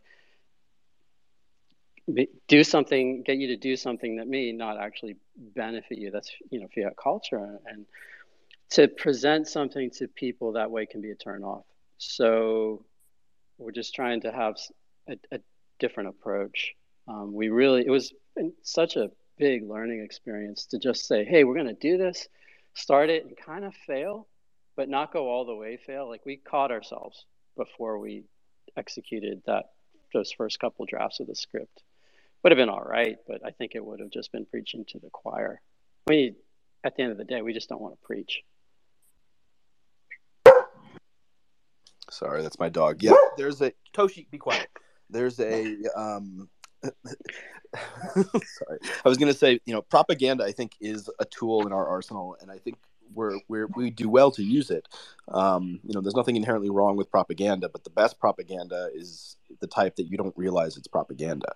Um, you know, I, I back in my college days, I did a my, I wrote my thesis on sort of the, how different governments use their film industries as propaganda machines, and you know, in diving into old Soviet propaganda, for example, versus American propaganda, um, you know, I realized that Soviet propaganda was very, very on the nose, and American propaganda is is to some extent as well, but not nearly as much. And I think that's partially why American propaganda was more effective. You know, um, so it's all about kind of meeting people where they are, and at, at, least when it comes to filmmaking, for me, it's all about entertaining. Like if you entertain someone, it you know the medicine goes down much more smoothly than it does if you're just yelling at them and saying, you know, Bitcoin is great. You know, that doesn't really achieve anything. So we have to kind of meet people where they are and and and entertain wherever possible. Well, we're trying to even take a step away from having a message. Um, it's been a, a, challenge because we have our own incentives and our own intentions, and I think it's just shifted towards truth or what people who put in the time to research Bitcoin rather than um, a bunch of ESG FUD. But some of the characters follow that ESG FUD, but that's some kind of truth. But then there's other characters that will say their opinion that are um, better versed in Bitcoin, and then that's their truth. Uh, but when we when we tie all this together, we think that it's pulling people into part of the world that they wouldn't normally be exposed to if they're just prancing around in fiat world. And you know that's just this reoccurring issue, like even especially in film, like you're you're mentioning that that governments have used film for propaganda, but cultural movements, which may also be government influenced, are using film as propaganda. So you're trying to make a film, you want to like say, hey, I got this idea for a film. I have a lot of experience, and you write a script, and you start sending it out to the institutions that are helping quote unquote independent filmmakers make films. They're all tied to a couple centralized entities, and I probably shouldn't name who they are, but there's two main ones in the United States, and almost everything they put out caters to the the cultural movements that are mainstream. And so you just see film after film after film, and they're about this. They have this message, and then it just starts to run on its own and, and more and more people like oh wow they're getting their movie made because they had they have this message i'm going to do this message too and so we have this movie about bitcoin and, and the people in the film industry even in not necessarily hollywood although i did talk to a couple of people there but also indiewood they don't understand the value of bitcoin and if they they have some preconceived notions about bitcoin they just won't even touch it and that's fine because we don't want them anyway it doesn't matter. Like we're going to make this. Um, when they get when people like that get involved, you have certain agreements and unsaid sometimes, but you have to play ball. You have to do it. The, you have to kiss the ring. You have to bend the knee, and that's just not why you would want to make. We would want to make a movie in the first place. Why do that? It's a waste. It's a waste of energy. So we're we're doing well this totally independent. Like we're not we're not doing the union route because if you go that way, you're going to have to bend the knee, and it, it's in a way that is is actually compromising. They basically can't own your film, like in the agreements. Um, so I'm talking about, I'll just say a Screen Actors Guild. You have to. So we're non-union. This project you, you do an agreement with the Screen Actors Guild is highly centralized, and a lot of people are just like, just do it. Everybody does it. It's fine. So I actually went in and read the agreement. They're going to own your film if you don't do everything they say. Like they have you by the balls. And so I, I think a lot of people who don't understand the film industry and are like, why are all these movies they just don't speak to me? Well, this is one of the reasons why. It's a funnel, and you have to go through the funnel because it's so freaking hard to make a movie, and they'll help you if you go through the funnel. So that's that's really mind blowing to me. I didn't realize um, all of this. Like I've asked that exact question. Like you know, looking at the movies that are being produced over the last ten ish years, most of them, well, in my opinion, are just horrible. I mean, I'm sure they appeal to somebody, but I don't know who that is. And this explains a lot of that. Like it's like a chance to look at how the sausage is made. Talking to you about this, it's fascinating. Well, it's not merit based at all, whatsoever. It's more like concept based, and then it's a relationship business.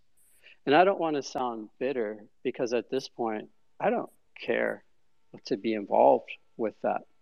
Um, I've got Bitcoiners helping me, and it's like a dream come true. We have uh, our ideas are aligned, so we have a creative freedom here that a lot of other people don't. Um, but yeah, it it is this way. It's sad, um, and it's it's not merit based. It's not even necessarily uh, business based. So they don't need to make money on a lot of films. A lot of films. Surely, like the economics of this stuff doesn't even make sense. A lot of these movies. Yeah, because Alex, something. Um, you go ahead. No, that's okay. Good. Well, Alex, I, something I was going to say. I don't know if you realize, but given your background, I think you'd find it very interesting. Is you know every time you see a film that uh, features the U.S. military, like they are they are very much involved. Um, and a lot of the times like they will have a say in, in, in what makes it on, on screen. You know every every film that sh- that shows a fighter jet or an aircraft carrier you know this is these th- these are propaganda films that you know are an expression of america's soft power you know if you can if you can convince the world that going to war with us is not in your best interest by film it's a lot cheaper than doing it uh, for real. Um, so there's there's it, it's a very interesting marriage between uh, the us government and and the film industry in a lot of ways. Yeah it's basically part of the information war. And and this makes me think of like a lot of things we were talking people uh, in this discussion were talking about uh, before we came on about politicians. There seems to and this also relates into film. There seems to be this idea that's difficult for people to let go of that other people are like them, that they have good intentions or they have like intentions to make the world a better place. A lot of them just don't. They have an intention to better themselves and their family and just um, at the expense of other people. And in, in film, there is a lot of uh,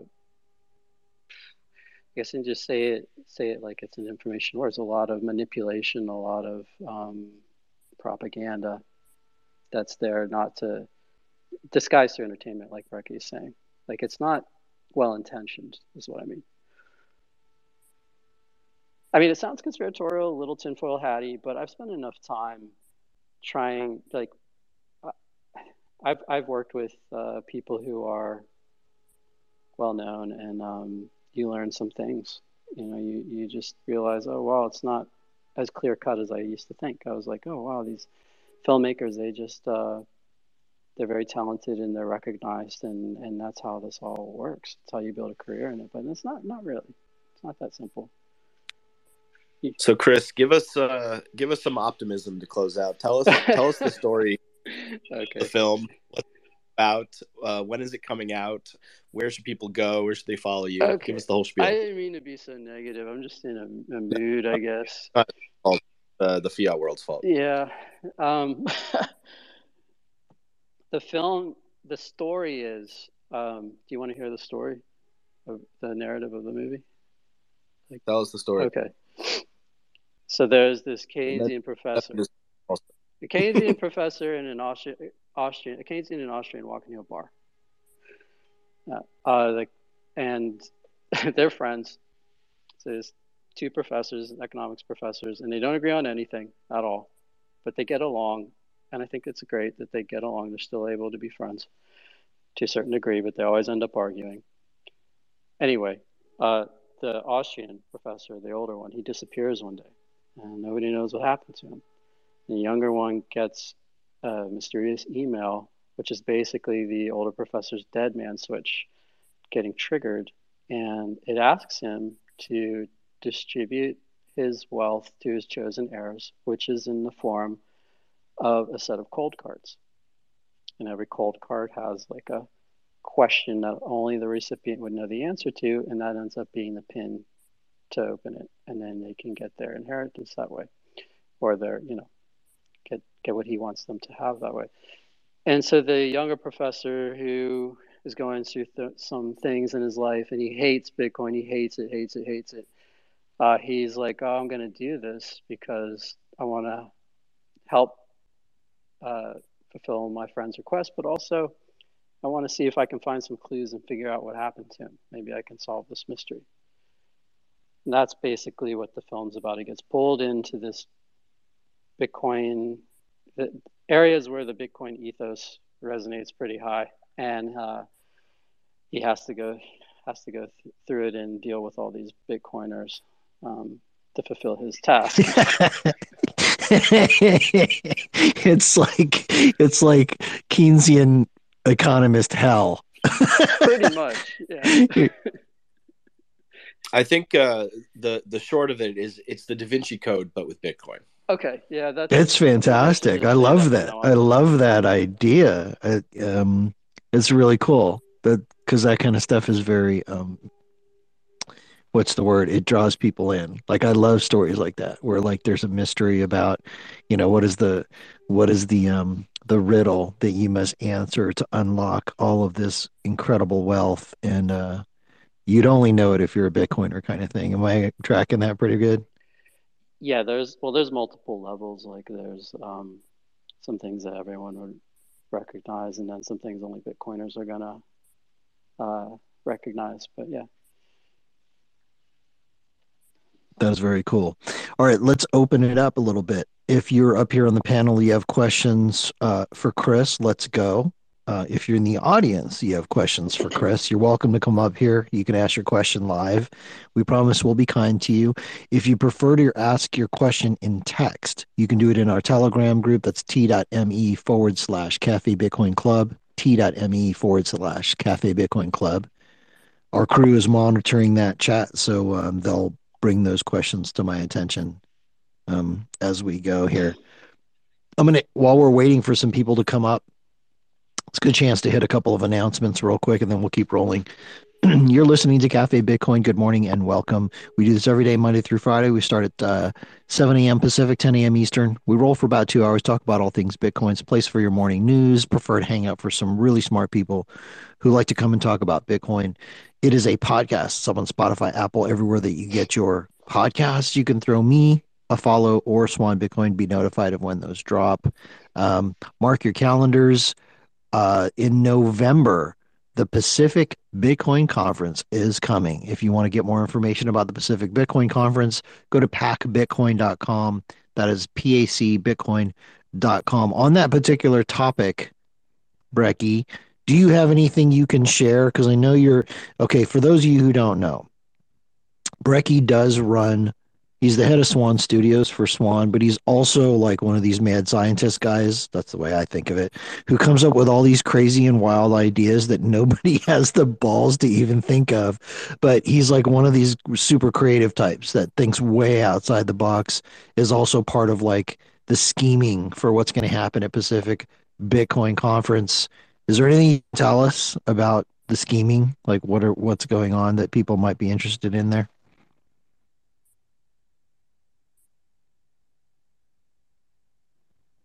No. okay. Well, I'll tell you what I can I, say. know. I can.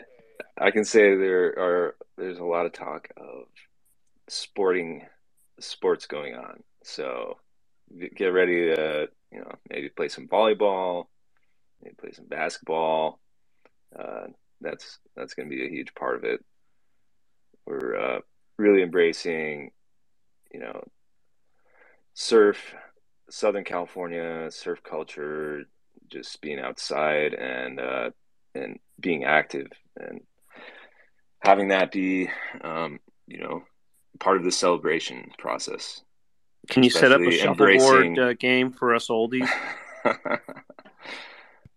We're gonna have we're gonna have lawn darts sure, for uh, you, Peter. Perhaps I'm a trying to- croquet, a croquet game. I'm I, I, I'm pushing I'm pushing for paint paintball or airsoft. So those of you who like to do that kind of stuff, I don't know if that's actually going to happen, but I mean, there's a lot of liability in that, I guess. Cro- but croquet, like bridge, is a vicious game played by really vicious old people. Alex, if you want to be a part of like helping helping to do like a satellite event or something, we could definitely do a satellite uh, paintball paintball match. I know some places in the area. all right, we'll consider. All right. Let's get back to the Bitcoin Executor and uh, this amazing feature film that they're developing. Um, really cool concept, by the way. If you want to go check out the Bitcoin Executor, it's thebitcoinexecutor.com.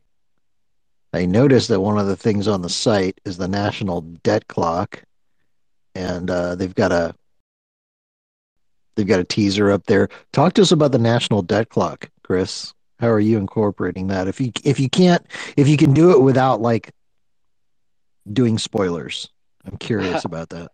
The National Debt Clock's awesome. Um, if you haven't seen it, go see it. It's in the Bank of America building near Times Square. Uh, did you know that they're going to have to make it bigger pretty soon? There's not enough. They're gonna It's not enough space for all the trillions of dollars. there's not enough digits. The amount of money that each individual family share is is going to exceed the size of the the digits available soon. Yes. So I, from what I've heard, they have a new design in the works that's going to be future proof. I mean, if it's going to be future proof, they're going to have to have like infinite digits available. But um, yeah, for now, they're going to run out pretty soon. Once it hits 100 trillion. But anyway, yeah, so the, the national debt clock is just a, a thing that um, has moved around Manhattan. And um, I forget the name of the guy who came up with it, but he was concerned about the debt, obviously, and wanted people to, to be more aware of it. And I think it's effective. Like um, when you see it, it's massive, and you can't help but to think about how every second there's just like this ticking of money, this insane amount of money that's being spent. Like, I mean, it's not literally being spent that second, but you get the idea of like the accumulation of debt that we're all going to be burdened with in some way. And it just keeps going. And then I like to relate that to the the block size, you know, like the block height at the moment. These two clocks moving in opposite directions that mean completely op that have uh, opposite intentions really. One enslaves you and one uh, promotes uh, economic freedom, and they're both every second, every few minutes, they're both chugging away.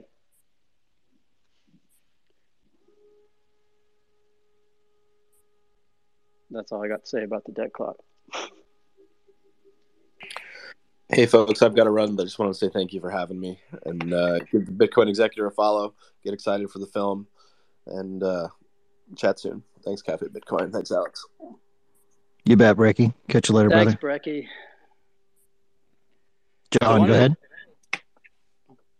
Yeah, I got a question. Uh, Um, yeah, I think I think we actually met in Miami um, at at the Miami Bitcoiners meetup a while back. I remember hearing about hearing about the film. It's really cool to see how things have developed so far. Um, wondering what the process has been like for you uh, dealing with because uh, in sourcing talent and gathering um, the kinds of people that you that you want and need for a project like this, um, and in terms of like particularly around like actors and actresses, uh, is that are are you dealing primarily with people who are Bitcoiners who understand it? Is that, is that even uh, part of the equation for you? Like, what has been Yeah, what's that process been like for you? Cool. Hey, John. It's good to good to hear from you. Um, yeah, so that's a good question. Uh, we moved the production from New York City, where I've been living mostly the past decade and a half, to uh, Miami. And this has a lot to do with just having some foresight into where we think we could finish it. Because New York has just been unpredictable uh, with all the regulations and I was running into a lot of issues uh, with hoops that we had to jump through just to, to make a film. But in New York, there's plenty of actors. Um, I know a lot of actors up there, and uh, casting is so much easier. I mean, you move to Miami, there's less people and there's less actors, and yeah, it's been challenging. If you happen to be in Miami and you're actor and actress, or you're um, you're into Bitcoin, or you're into filmmaking, just get in touch. We want to hear from you. There's an email address on our site. But um, what we've been we've been doing is uh, our leads are flying in from other places. So our lead actor, who's a, a good friend of mine, his name's Amari Cheatham. Uh, we fly him in, and he's um, based in Atlanta currently, but he went from he went to Juilliard in New York, and we met there. And then um, Mike Rudko, who's a Juilliard professor, is the the Austrian uh, character, Austrian economics professor character, and we're flying him in from New York. Um, so yeah, like a lot of the lead actors and some of the supporting roles were just flying in, and a lot of them are actually Bitcoiners too. So um, we've got I don't know if any of you know Prem in Miami. He's gonna have a cameo role, a, little role, and uh, we've got a number of other Bitcoiners who are gonna have small cameos. Um, yeah, so we're trying to get as many Bitcoiners involved as possible, but it is, it is a challenge. It is a challenge to to make something in a new place with not a huge talent pool. Well, let's get the word out. Throw these guys a follow, and uh, let's get them supported. Let's do the thing, you know, the Bitcoiner thing, the get on the mission thing. Do the thing, guys. I want to say good morning to Cory Klippsten, CEO of Swan. How you doing, Cory?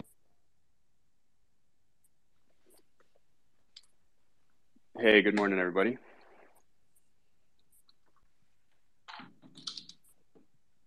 Morning. Yeah, we'd like Well, to give a shout out to Swan. Thank you guys for supporting us. Thank you, Cory. Thank you, Brekkie. Thank you, Swan. Thank you, Alex. You bet, man. That's all part of the deal. It's all part of part of that. Get on the mission. Get this word out to the next 10 million Bitcoiners. Let's do this thing. Uh, D, by the way, is up here with CoinKite. CoinKite, I believe, is also um, involved in helping you guys do this. Yes, thank you, CoinKite. Uh, we have a lot of CoinKite stuff as props in the film. Awesome, man. I'm assuming you've been talking with uh, C Funk. C Funk. We've been talking with NVK. Oh, NVK. Okay, yeah, yeah, yeah. Yeah. Someone from our team. Cool, awesome, man. Yeah, glad to uh, glad to hear it. Yeah, um, just getting a hardware wallet because it's su- such a s- central prop in the film has been an interesting journey in itself. Um, but we're super happy where we um, landed with CoinKite. The cold card is awesome, and this is kind of interesting. Is like a a little interesting side note here is our so our main character, our main actor, uh, Amari Cheatham, who I mentioned. He's so he's been a good friend of mine, and and I was thinking about him as the lead for a while, and I sent him the script, and he's like, okay, I'll check it out, and he disappeared for a few months, was just him in the script, and I was like, oh, I wonder what's going what's going on with Amari, what's what's he doing? I Haven't heard from him for a bit. I couldn't find him. He comes back to me. He's like, I'm totally orange pilled. He's he's like, I got a cold card, and um, I'm learning about all this stuff I'm in. So it was like the script got him to become a Bitcoiner on his own, and he went in and did it all himself. That's awesome, man. Love to hear it. Yeah, I mean, sounds sounds like it's a good script. I, I'm looking forward to to watching it. Uh, is it uh, more of like a Is it going to be on a YouTube or is it going to be, um, you know, like a like on DVD or I mean, DVD's a lot. I don't know if it's DVD, but you know what I mean, like streaming service or something like that. Yeah, so we're gonna we're gonna play it by ear, and um, as we get closer to completion, one path will make more sense than another. But um, I have a feeling releasing this independently will be will get more eyes than like sometimes when you get a distribution deal, uh, they might just it might get buried in in market marketing planning for months or like they want you to do a festival circuit or something like that. Uh, or they might just only release it on select platforms and then it gets buried if somebody doesn't like it. So we may um, release it independently but if anybody out there has connections to distributors we'd be happy to talk to them in advance uh, but we would love it if people if bitcoiners like the movie when it's done if they wanted to spread the word that would be in my mind, the best scenario. Just word of mouth.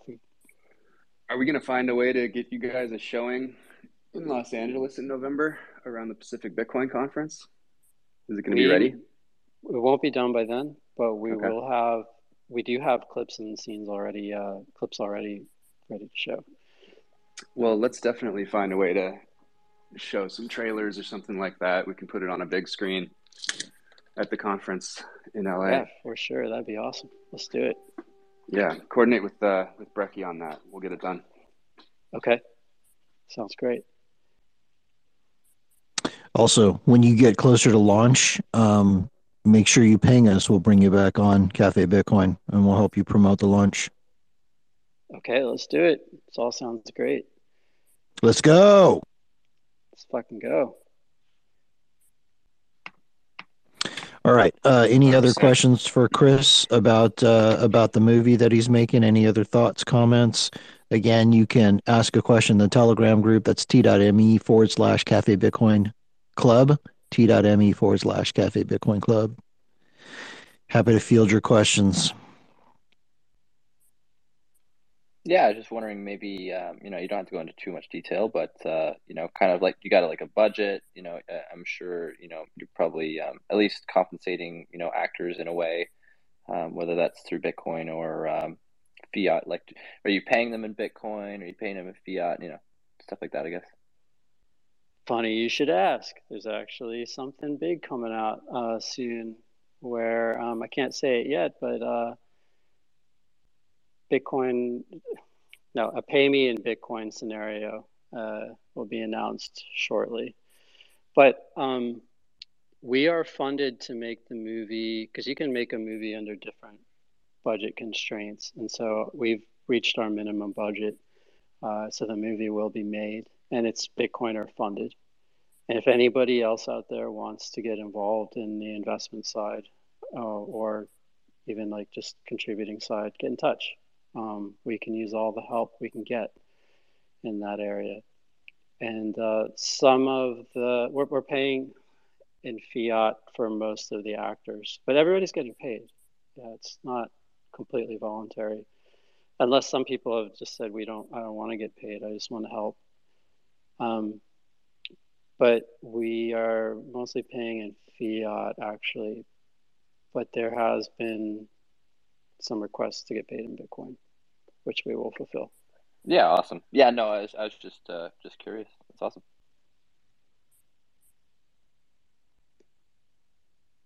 And uh, where where exactly are you guys filming uh, mostly? So that story takes place in New York City, in upstate New York, and Miami, and we. No, that's it. Go ahead. I was gonna say I'd love to be uh, a guy in the background, you know, just walk in and be like, "Hey, that's me." But uh, you know, I, I'm in Canada, so can't can't get down there. But uh, I wish you luck, man. I wish you luck. Look, sounds sounds great, and I look forward to uh, listening or uh, watching. Actually, Thank you. Um, if you're in Miami, you want to be an extra, hit us up. You're a Bitcoiner in Miami, you're into film, hit us up.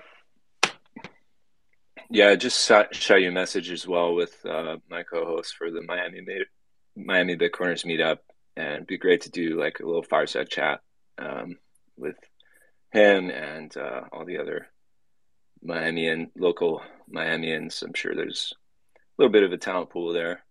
We're we're, we're all a little weird, but you know maybe maybe some of us would be good. Definitely into it. Yeah, like for we're background. looking for also hands on deck. Like you want to help out on set, hit us up. Right. Yeah, we're happy to meet up with you um, guys and do a fireside chat. That sounds awesome. Cool.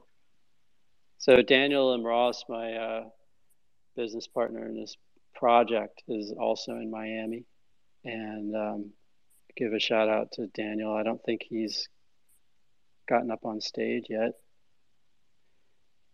I don't know if uh, you guys seen his requests, but um, anyway, Daniel's in Miami, uh, so we're we're working on this thing together down here. Haven't step. seen his requests, but Daniel, if you want to shoot me a, a DM, and um, that way I can identify you and I can give you a follow. For some weird reason, the way these spaces work is sometimes you don't show up in the um, in the attendees in the room unless we follow you or you follow us or whatever. It gives some kind of weird priority to who you actually see. But yeah, and if you want to shoot a request, I've been watching for it. I want to make a quick shout out to um, MacKenzie Sigalos out in the audience with uh, CNBC Crypto World. She did a show with uh, Cory uh, a couple of days ago. It was released on um, the Lummis Gillibrand bill. So uh, props to you for that. Um, if you don't know, Mackenzie covers um, well Bitcoin and other stuff, but uh, yeah, shoot her a follow so you can be notified of, of when that kind of stuff comes out. She's there in the audience. We got about four minutes left in the show, so let's move towards closing comments. If you're up here on the panel and you have any final questions or closing comments, let's go with that.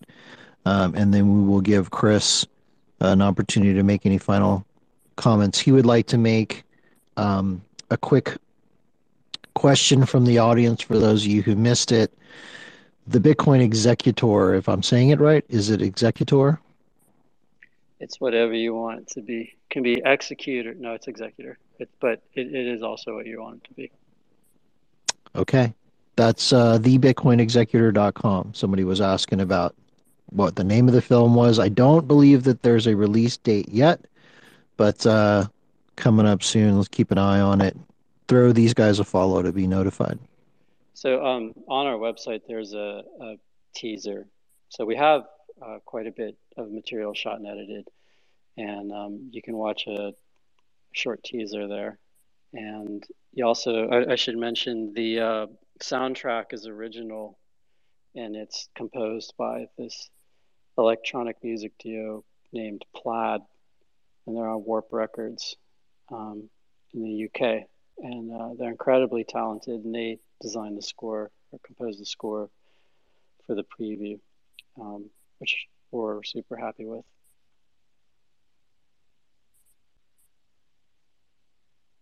Yeah, for those of you who requested to come up today and we didn't see it, I don't know what's going on with spaces today. Like we're not really seeing those notifications, so it's a just buggy this week, sometimes yeah. yeah, been a bit buggy. Yeah, sorry I came to the conversation a little late, but uh, yeah, thanks Executor for uh, letting us uh, get, let us uh, get into this uh, kind of video movie uh, stuff and give us a little deep dive. I really appreciate it, and uh, you know, there's not a lot of Bitcoin movies out there, so uh, it hopefully it's good, man. Looking forward to it. Thank you for having us. Great to talk Yeah, to all of you about what we're working on. We've been putting so much into it, and we're really happy with uh, with where we're ending up and how in the in the response we've been getting. All right, so that's pretty much it for the show. We're running up towards the end of it. Um, Chris, go ahead if you want to make some final comments or anything you want to plug. Um, you're welcome to do that, and then we will move to wrap.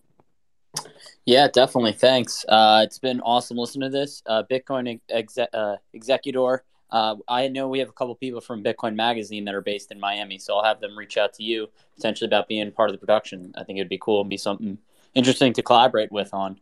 Um, the only other thing for me is uh, Bitcoin Magazine Live running at 1 p.m. Eastern on YouTube, Rumble, and Twitch.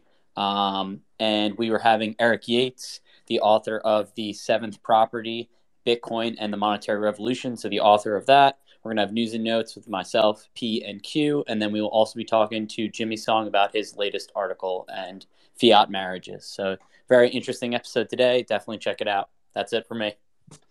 Right on. Fantastic. I love Eric Yakes. The dude is really cool. I like the way he thinks. I like the way he communicates too.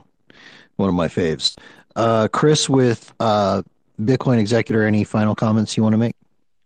Oh, just another round of thank yous to everybody. And um, I do want to say, like, if you're hungry for some Bitcoin content right now and you have not seen the rise and rise of Bitcoin, that is available for free, absolutely free on YouTube. And that was uh, a project, um, past project of Daniel Mross, who I'm working with on the Bitcoin Executor. He and his brother um, made The Rise and Rise of Bitcoin, which I think is one of the best, if not the best, Bitcoin documentary that's out there. It's kind of a time capsule. Highly, highly recommended.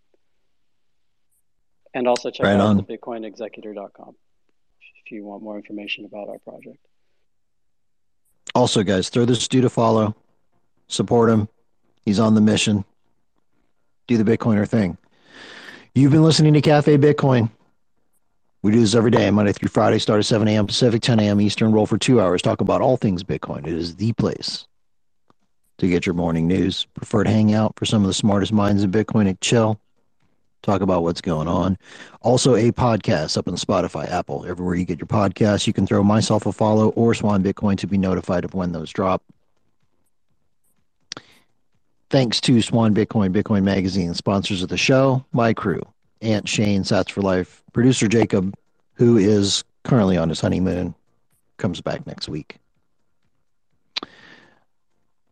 Thanks to the speakers, as always, Chris, everybody who comes and hangs out on a regular basis for what you do, bringing this bright orange future to the masses. I admire you guys for that. I appreciate it.